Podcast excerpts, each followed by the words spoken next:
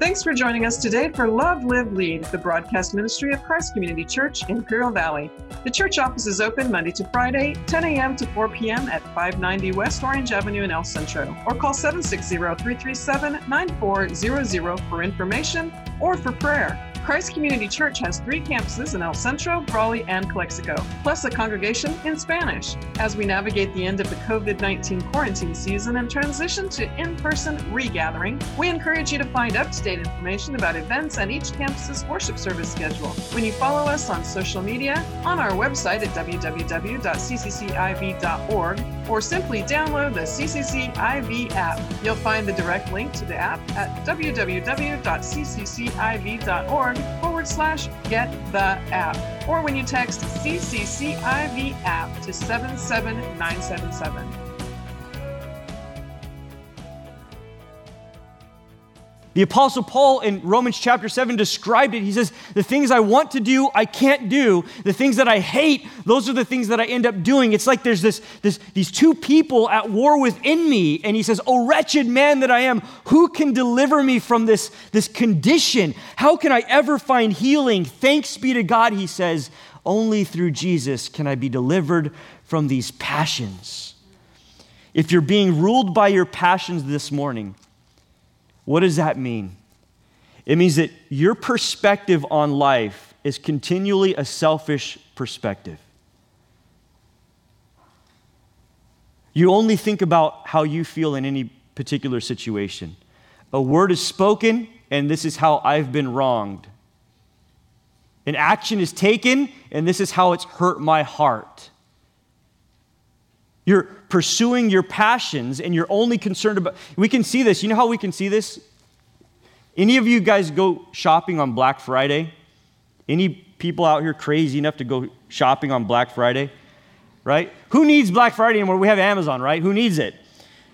But if you watch people no one's thinking about their neighbor. No one's thinking about the person next to them. They're fighting over a television that they can save 20 bucks on, and it doesn't matter who they have to step over in order to get to it. That's being ruled by your passions. And maybe that's an extreme, but some of us are operating in our day to day lives that way. There's a war that is happening inside of you, and you're being pulled by that leash, the leash of the flesh, led, into passions, and it's causing grief in your life. And Again, there is a battle that is being waged right now, and you don't see what's happening in the spiritual realm, but it is happening.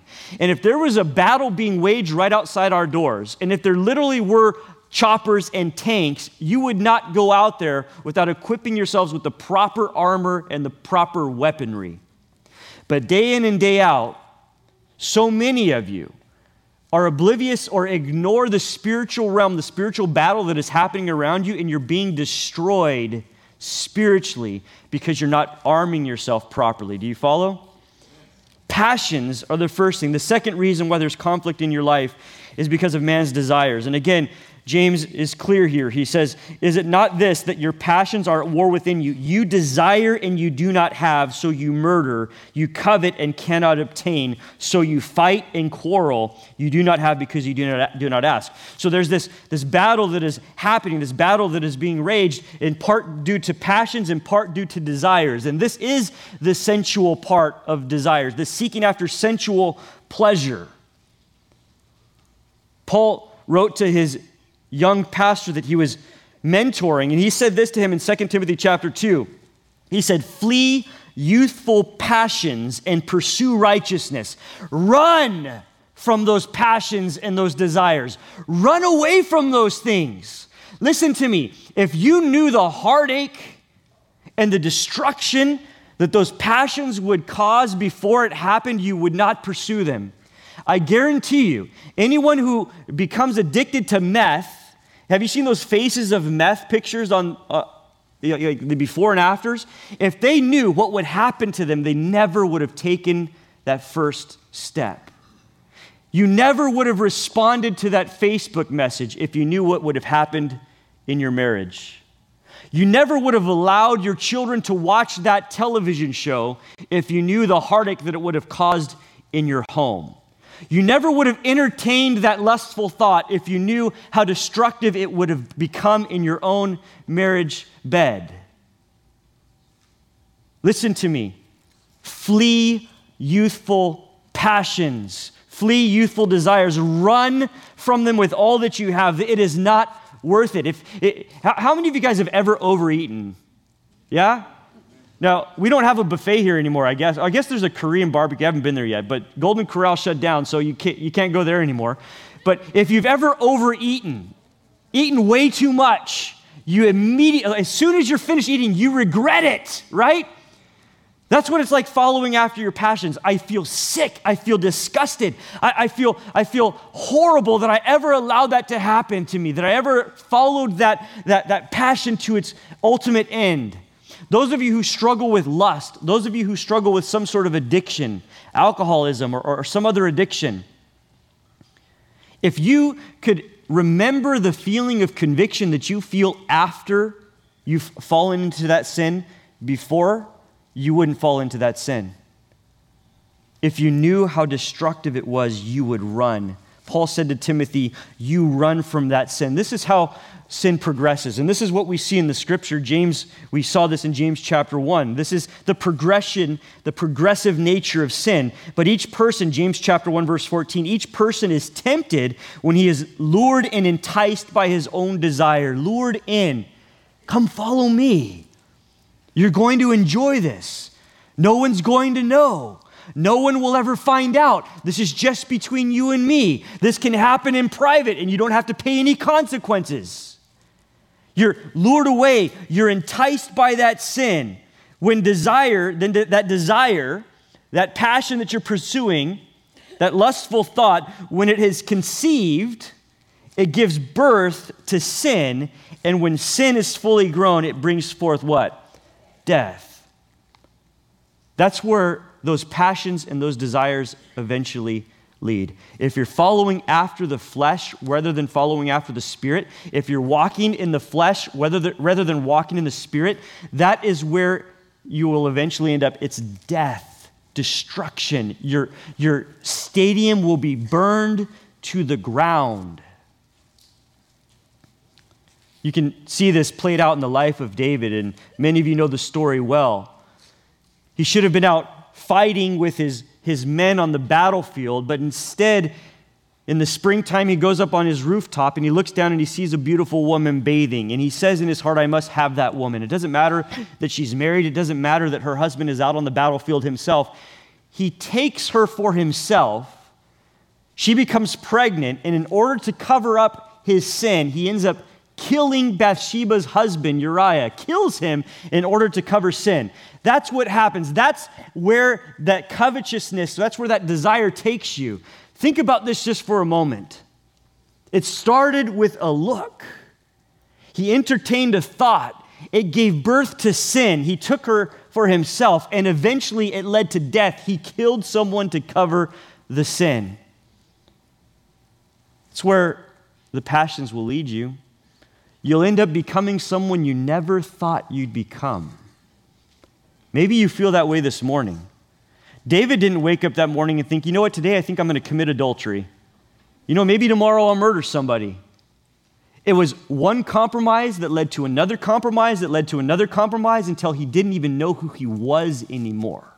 He didn't even recognize the person that he saw in the mirror because of so many compromises along the way.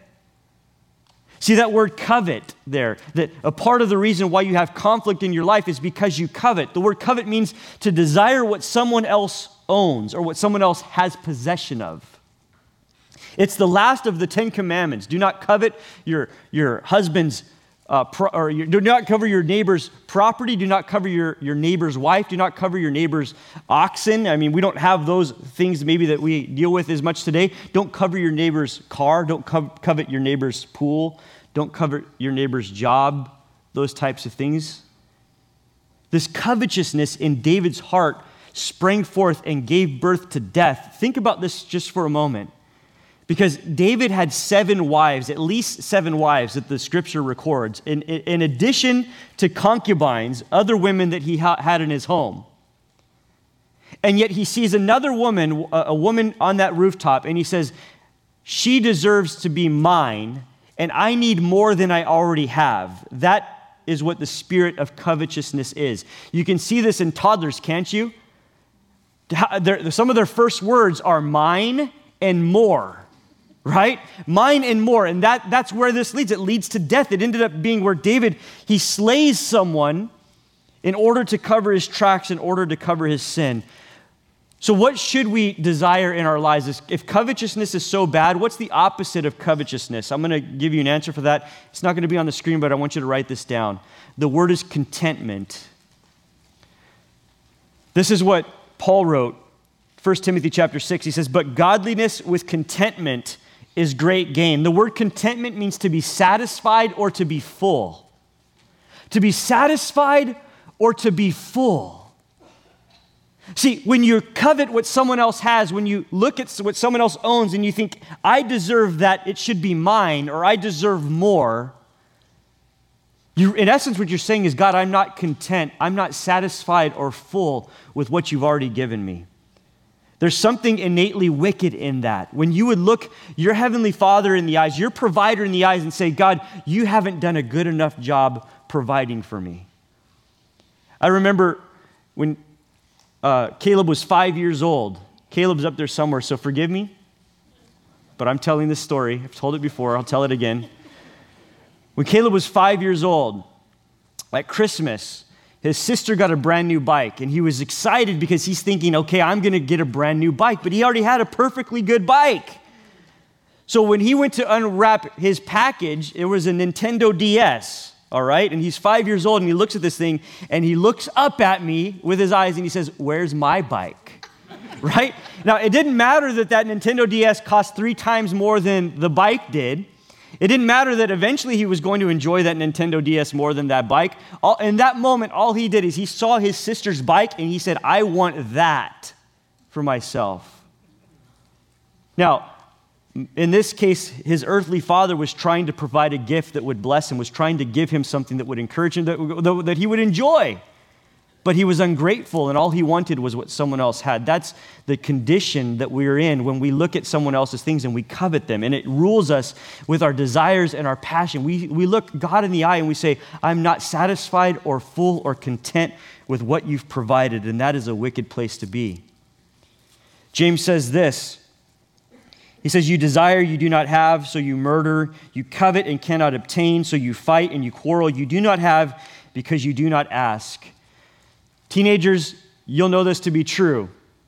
And every single parent in this room knows this to be true as well. And so, as I tell this or explain this to you, I want you to understand your parents were once teenagers also. Is that true? Right?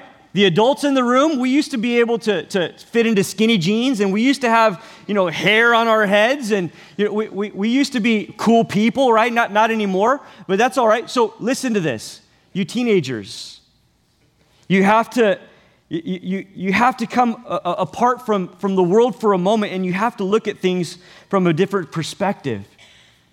Because you are being convinced by the media, you're being convinced by uh, everyone trying to sell you any kinds of goods that that's what you need, that that's what you should desire after. You have to desire after the Lord. All of those things will lead you to disappointment. This text says, You do not ask of the Lord. As a teenager, the times when I would not ask my parents for permission is when I already knew the answer. Anybody else in the room agree with that? Have you ever heard the saying, it's easier to ask for forgiveness than to ask for permission? How many of you lived that out as teenagers? Right? And so here's the thing listen to me. Sometimes when we have these covetous desires, we have these things that these passions that rule over us, we don't even bring those things before the Lord because we know what He would say. So we just pursue them ourselves. We chase after them on our own, and because of it, our stadiums are being burned to the ground. It's a sad state when someone doesn't have enough faith to ask their parents for their needs to be met. And some of us, maybe it's not because we already know the answer that we are not asking of the Lord. Some of us are not asking of the Lord because we don't have faith that God will actually answer our prayers. God is listening to you. In Matthew chapter 13, Jesus went into uh, uh, his own hometown, into Nazareth, and he's trying to minister there. And the scripture says that they did not receive him, that they said, Who is this? Who does this guy think he is? Isn't he just like one of us? Wasn't he raised in a carpenter's home? And because of it, Jesus w- would not perform many miracles there because people didn't come to ask. In the next chapter, Matthew chapter 14, he goes to a, a, village called Gennesaret. And there, when word goes throughout the village that Jesus has arrived, they bring the sick and they bring the demon possessed and they beg Jesus just to touch the hem of his garment because they had faith, they had belief that Jesus could meet their need. Which person are you today? Are you the one standing off at a distance, not even approaching with your need, with your ask, because either you know God wouldn't answer it because it's not something you should be really desiring, or you don't have the faith that God actually cares? Or are you the person that is begging to touch the hem, the robe of Jesus, so that you might be healed? I want to be the one that has faith that pushes through the crowd, that touches the hem of the garment. You see, some of our prayers have been polluted they're disgusting before the Lord.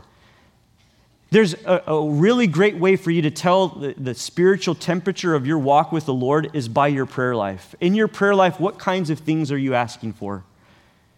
Because a, a, an immature person is asking for stuff and for things, but a godly person is asking for, Lord, grant to me these traits or these attributes. Give me wisdom, give me humility, give me patience, give me kindness, give me gentleness, give me meekness so that I can be a blessing to others and so that I can bless you. What does your prayer life sound like? Because here's the thing the scripture says in 1 John chapter 5, and this is the confidence that we have toward him that if we ask anything according to his will, he hears us. Are you praying according to God's will? Because if you are, God hears you and he will answer you today. So, the cause of quarrels, the source of quarrels, the source of conflict, we see, second main point I want you to write down is the sanctity of devotion. Read with me what it says here in verse 4. You adulterous people, do you not know that friendship with the world is enmity with God? Therefore, whoever wishes to be a friend of the world makes himself an enemy of God. Or do you suppose that it is no, with no purpose that the scripture says he yearns jealously over the spirit that he has made to dwell in us? Pause there. Devotion is important to the Lord. If you're chasing passions and desires, you are not devoted to the Lord this morning. What I want you to see is that devotion requires your commitment. He says, You adulterous people. And this was a way in which the Old Testament prophets described Israel in her backslidings.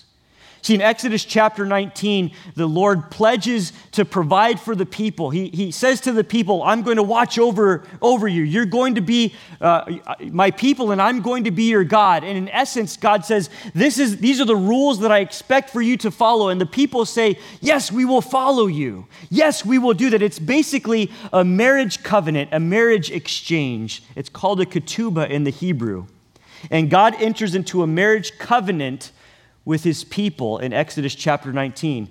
But then throughout the Old Testament, God is constantly warning his people through the prophets hey, you're going to walk away from me. You're going to forget me. You're, you're, going to take for granted all that I've provided for you. You're going to the, go into the land flowing with milk and honey, and you won't be grateful. You're going to forget who provided it. You're going to turn your back, and you're going to chase the gods of the world. You're going to follow after the passions and pleasures and desires of the world, and you'll forget me in those moments. There's a prophet by the name of Hosea in the scripture, and this man was called to marry a prostitute as an object lesson for the children of Israel. He marries a prostitute has children with her, and then she goes back into her old profession. She goes back to her old job. And God says to Hosea, in order for the people of Israel to know my heart for them, I want you to go and I want you to buy her out of the prostitution a second time. Listen to me. The scripture declares that you, as the church, are the bride of Christ. Have you been devoted or as devoted to the Lord as you should have been? Or have you been giving yourself away? Have you been selling yourself to pleasures and desires, and to anyone who will come along. What do you actually have that you can offer to the Lord this morning in, this, in, the, in, in the sense of your purity, in the sense of your devotion? In order to try to drive this home, I went this morning and I, I got this flower, I got this rose. And if you want to offer yourself completely devoted to the Lord this morning in the sense like this rose, you need the whole rose to be intact. But this is what happens if you're pursuing passions and pleasures and desires, and if your heart isn't true, if your heart goes back to wander and to seek out the old gods. You follow after that lust and you pull a petal. You follow after that wealth and you pull a petal. You follow after that addiction, you pull a petal. You follow after that position, you pull a you follow after that power, you pull a petal and you pull and you pull and you pull and you pull until you've pulled the whole thing off and you've nothing to offer the Lord but a stem filled with thorns because you refused to be faithful to God.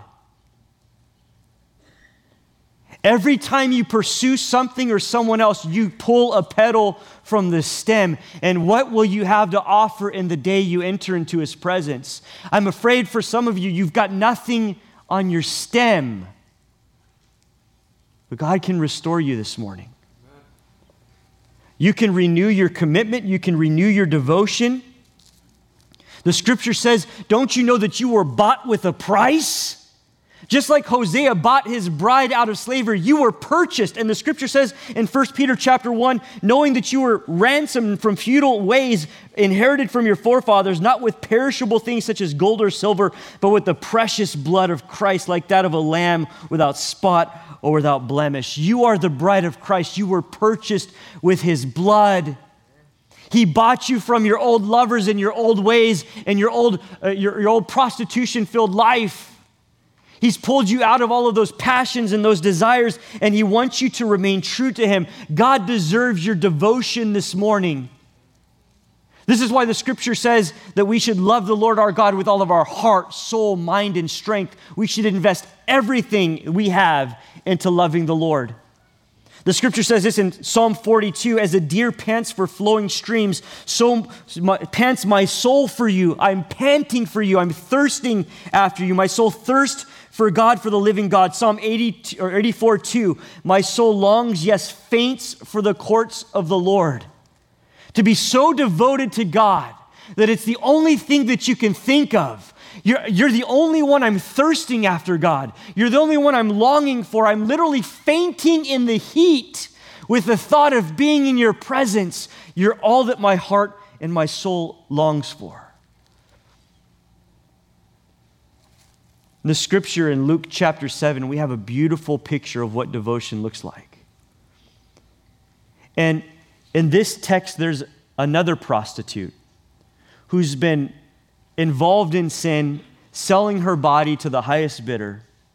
And she's been saving her wealth in the form of some oil that she keeps in a little flask. And she would bury this flask in the floor of her home. And this was her life's savings. She was saving this up for a better life because she felt like one day maybe I can, I can go somewhere and I can be someone, but until then, this is what it's going to take.